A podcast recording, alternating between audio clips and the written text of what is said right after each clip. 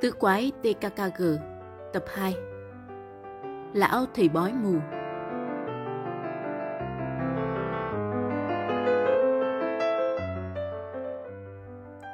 Phần 1 Dòng họ Krauser thần bí.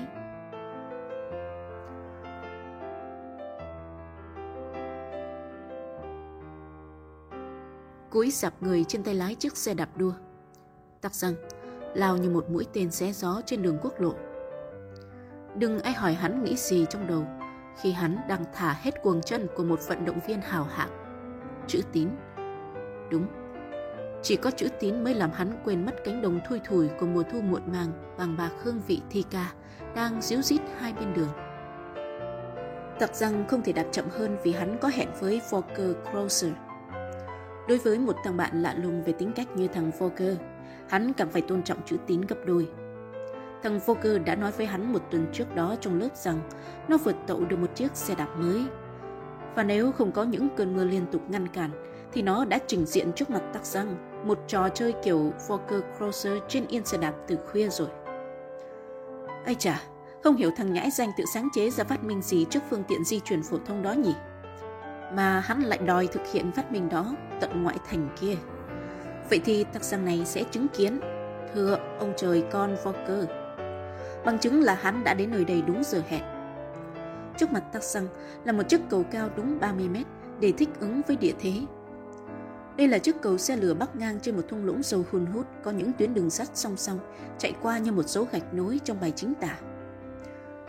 Đơn giản một cách chết người, đơn giản như những thành cầu rung lên cầm cập mỗi khi đoàn xe lửa sinh xịch chạy dưới gầm. Thành cầu mỏng manh, bề ngang chưa tới một găng tay, và tạc răng sẽ không dạy dột làm trò ảo thuật đi trên thùng lũng trong khi khoảng diện tích tiếp xúc với bàn chân thiếu đảm bảo đó. Hắn không dám làm, nhưng có một người lại dám làm. Ai vậy? Trời ạ, à, thằng vô cơ chứ ai.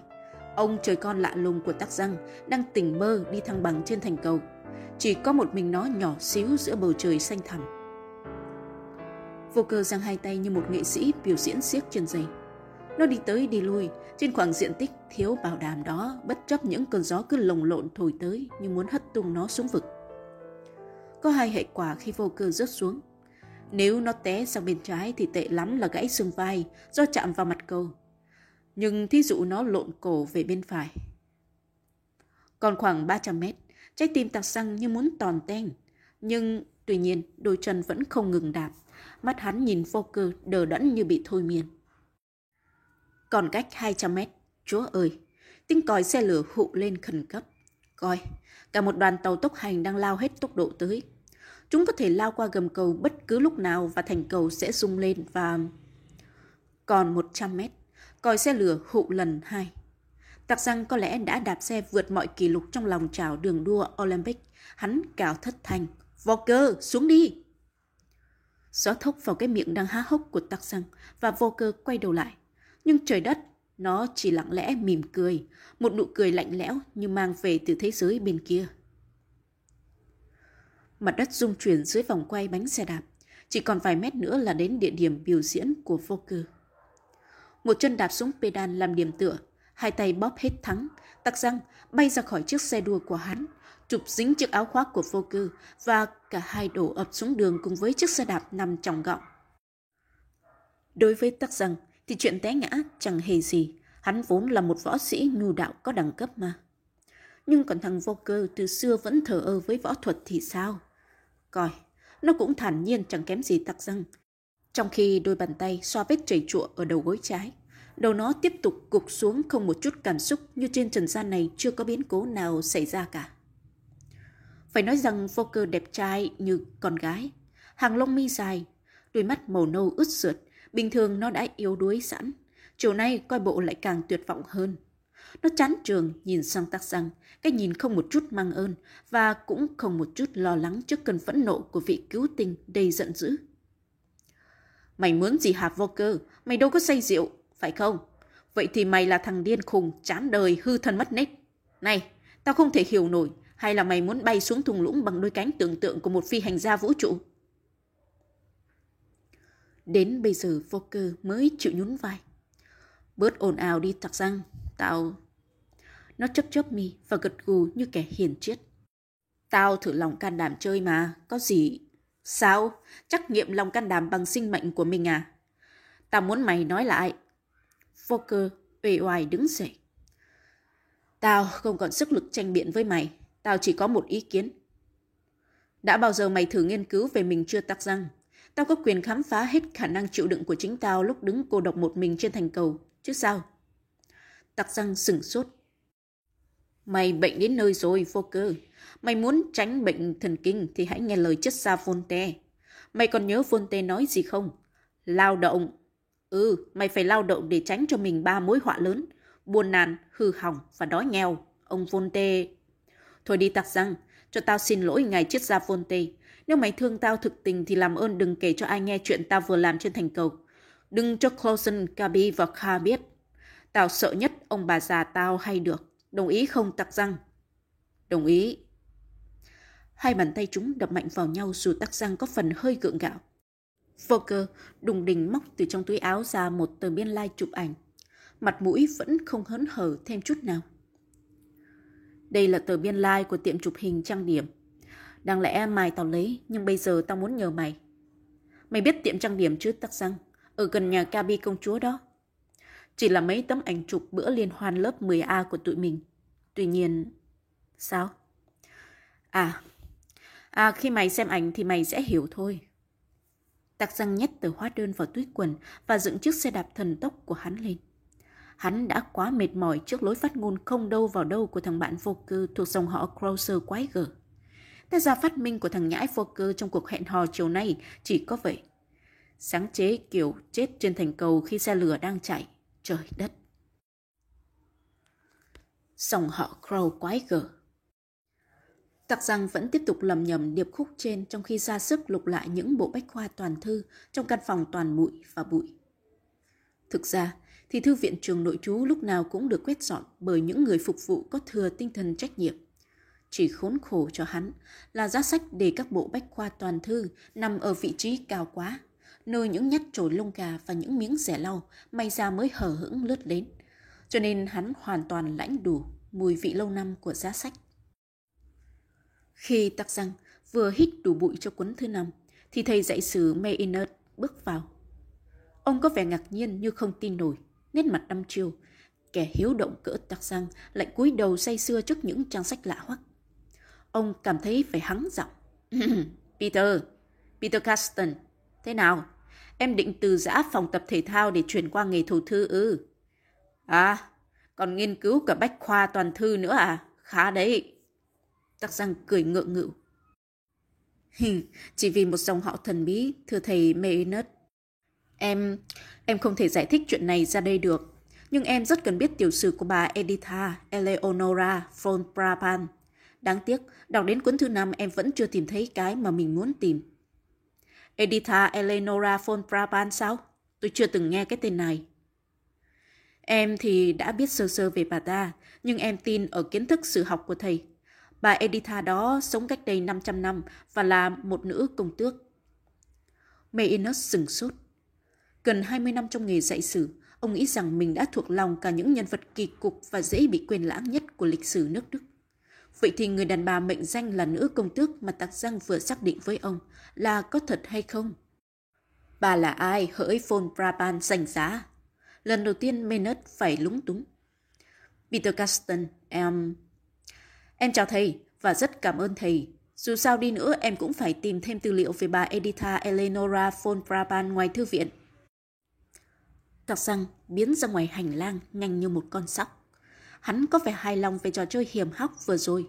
Chắc chắn thầy Maynard sẽ điền đầu và hắt hơi liên tục vì một đống bách khoa toàn thư trên cái giá sách đáng ghét kia. Ông có sặc bụi từ trưa đến tối cũng đừng hòng tìm bắt mụ nữ công tước lộ diện. Bà ta chỉ là một sản phẩm tưởng tượng của tà thuật thì làm sao có mặt được trong tiểu sử của các danh nhân. Ta sang hiểu được chân lý trên thì đã quá muộn, nhưng vẫn còn sớm hơn thầy Maynard. Hắn thở phào, lầm bẩm. Cũng tại cái dòng họ Krauser quái gở. Đúng là tại cái dòng họ Krauser quái gở chứ còn gì nữa. Hết Volker Krauser biểu diễn thần kinh thép trên thành cầu xe lửa, bây giờ đến mẹ của nó, bà Edith Krauser. Ai đời, đang là phu nhân có tiếng tăm của ông chủ thầu xây dựng Krauser giàu nứt đố đổ vách, bà Edith lại cho rằng mình chính là hóa thân từ nữ cùng thước Editha Eleonora von Brabant. Có nghĩa tiền kiếp của bà còn quý tộc hơn vị trí hiện nay nhiều. Bà cũng tại hắn, không dừng nổi máu tò mò, đi tìm tung tích bà công tước. Giờ thì thảm bại rồi, tắc răng ơi. Tắc răng vừa rút lui về tổ đại bàng, là tháo ngay đôi giày thể thao ra và ngồi trồm hỗn trên giường.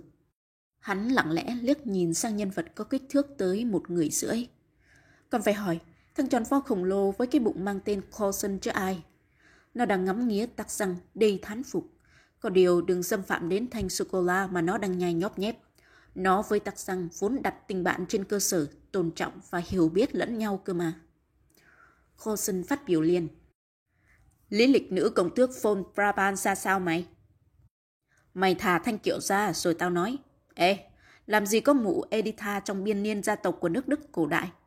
Mẹ thằng Volker đã chế tạo ra hoàn toàn ta đã nghiên cứu cả năm cuốn sách bách khoa toàn thư và cả trí nhớ siêu đẳng của thầy Menard vô ích. Ờ, có vấn đề này. Tạc rằng đột nhiên khựng lại.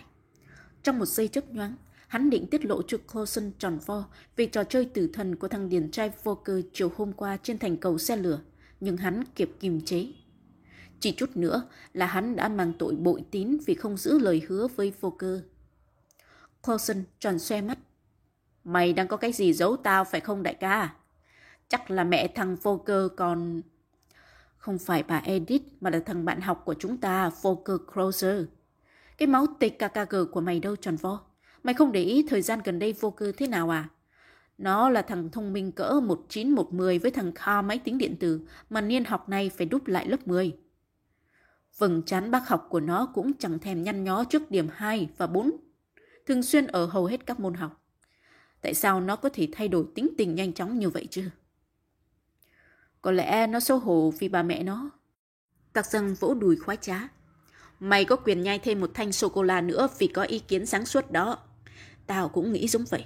Mày coi, cha của Fokker là một ông chủ thầu xây dựng lớn nhất thành phố, mê chuyện làm ăn hơn sinh hoạt với gia đình. Ông ta không bao giờ có mặt trong nhà, còn bà mẹ Fokker thì là một chuyên gia bói bài 52 lá. Tin vào ma quỷ hơn tin vào con người, lúc nào cũng mơ mộng rằng mình đang mang linh hồn của một người khác từ kiếp trước. Thằng Fokker của chúng ta biết làm gì trong cái tổ ấm đó bây giờ. Nó dừng dưng bất chấp cuộc đời là hợp tình hợp lý chứ sao. Bữa này, nó trốn giờ toán nữa rồi. Đó là chuyện tất không lạ, thưa đại ca. Mày có thể đạt 10 điểm trong môn toán, chứ tao và thằng vô cơ chỉ có nước, chịu chết. Tao rộng lượng về vấn đề cúp cua của nó. Nó làm sao dám can đảm chịu cặp trứng vịt to lớn như tao được. Thôi, dẹp qua một bên, dòng họ quái đàn Closer đi. Cuộc hẹn với công chúa Gabi và Kha máy tính chiều nay tại hồ bơi. Tại sao tao có thể quên nhỉ? Mày chuẩn bị xiêm y đi. Việc của tụi mình bây giờ là lên đường. Alright. Thằng Coulson hào hứng ca lên một câu tiếng Anh tán đồng. Khi chúng đạp xe vào đến thành phố thì mây đen đã che kín mặt trời. Như thường lệ, nhà Gabi Corner vẫn là sao huyệt đầu tiên của tứ quái TKKG. Tặc răng bấm chuông và cũng như thường lệ, con Oscar của Gabi luôn luôn đóng vai trò gia chủ đầu tiên. Nó thò cái đầu ngộ nghĩnh chỉ còn một mắt mở thao láo và sủa vang trời đất ngay cánh cửa sổ. Go go! Oscar sủa cụt ngủn đúng hai tiếng. Đó là mật khẩu, ám chỉ người quen.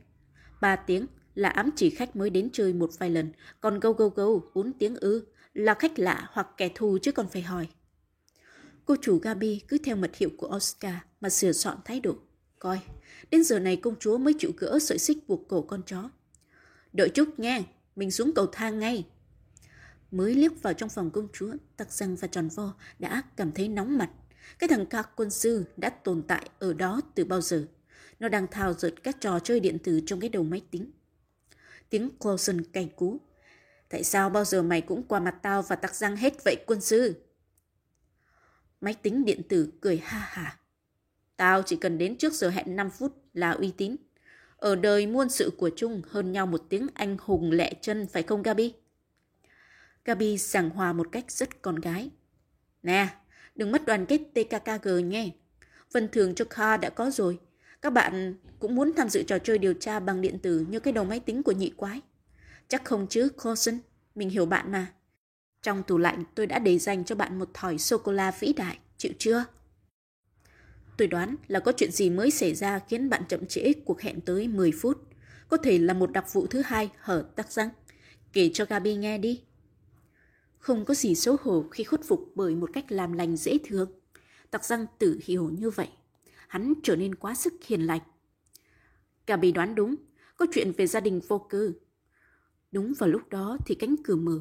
Người cho cao lớn và bí ẩn như điệp viên 007 của công chúa ngó vừa bất ngờ. Gabi reo, bà mới về. Ta xăng máy tính điện tử, tròn vo, gần như lên tiếng cùng một lượt. Tụi con chào chú. Amy Corner, cao hơn 1m8, thân thể cân đối trong lứa tuổi 40. Đôi mắt không xanh biếc như con gái, nhưng hấp dẫn như có mà lực. Khi ông cởi áo mang tô ra, thì cả đám thiếu niên thấy Amy Corner giống một tài tử cine hơn là một thanh tra kiểu mẫu của ngành cảnh sát. Ông gần gũi đám nhóc con, còn ở giọng nói. Giọng ông ấm áp và thân mật lạ lùng. May quá, các con còn đủ mặt ở đây. Tôi có chuyện muốn cần đến các con đó. Ông thở dài thật lâu, sau đó nói tiếp. Cậu bạn học sinh của các con là Volker Krauser, hôm nay không đến lớp, đúng không? Coulson nhìn ông há hốc miệng. Nó có linh tính chẳng lành, tặc rằng hồi hộp hơn nhiều, hắn thăm dò ngay lập tức. Có lẽ Volker bị bệnh, thần kinh của nó dạo này khá xa sút Hoặc còn nghĩ rằng nó muốn tránh né môn toán như đã từng tránh. Nó vẫn thường cáo bệnh khi có bài kiểm tra. Amy Corner gật đầu. Ông nhìn ra cửa sổ một cách khó hiểu. Mặt trời đã ló ra khỏi đám mây. Còn ông, ánh mắt chỉ toàn chạm sương mù. Giọng ông chợt trở nên nghiêm trọng. Trước hết, tôi yêu cầu các con giữ im lặng tuyệt đối. Đây là chuyện công việc. Bốn quái TKKG cảm thấy trái tim đập nhanh hơn lúc bình thường. Chúng kiên nhẫn chờ đợi. Volker Krauser không bị bệnh, thằng bé đã mất tích. Gabi vội hỏi, mất tích hả ba? Viên thanh tra gật đầu. Từ đêm qua, Gabi ạ. À, lúc đó cha mẹ Volker không có nhà. Ông Crozer đi dự một cuộc họp của hội bắn súng thể thao. Bà Crozer cùng người quen đi coi bói. Có lẽ các con biết ông bà Crozer là người thế nào. Họ thích sống cho sở thích của mình hơn cho người thân. Khoảng nửa đêm, Họ gặp và cãi cọ nhau trong một quán rượu. Khi về tới nhà, họ không ngó vào phòng vô cơ nữa. Theo lời Susanna Hilver, cô gái người Paris sống cùng gia đình Closer ở phòng trên gác, thì cô đã lên giường từ lúc 9 giờ và không hề hay biết gì cả. Như vậy có nghĩa rằng Volker đã bị bắt cóc từ đêm hôm qua. Tròn vo hoàng hồn, nó có cảm tưởng như mình cũng sắp mất tích. Bắt cóc? Con chưa hiểu, thưa chú Corner. Đáng tiếc, sự thực đúng là như vậy. Vì sáng nay cha Volker đã nhận được một bức thư tống tiền. Chúng đòi 100.000 mark tiền chuộc. Đích thân ông Closer phải chuẩn bị sẵn số tiền. Tên bắt cóc sẽ thông báo thời gian và địa điểm trao đổi sau. Thật rằng yên lặng ngồi nghe. Trong một giây hắn cảm thấy choáng váng.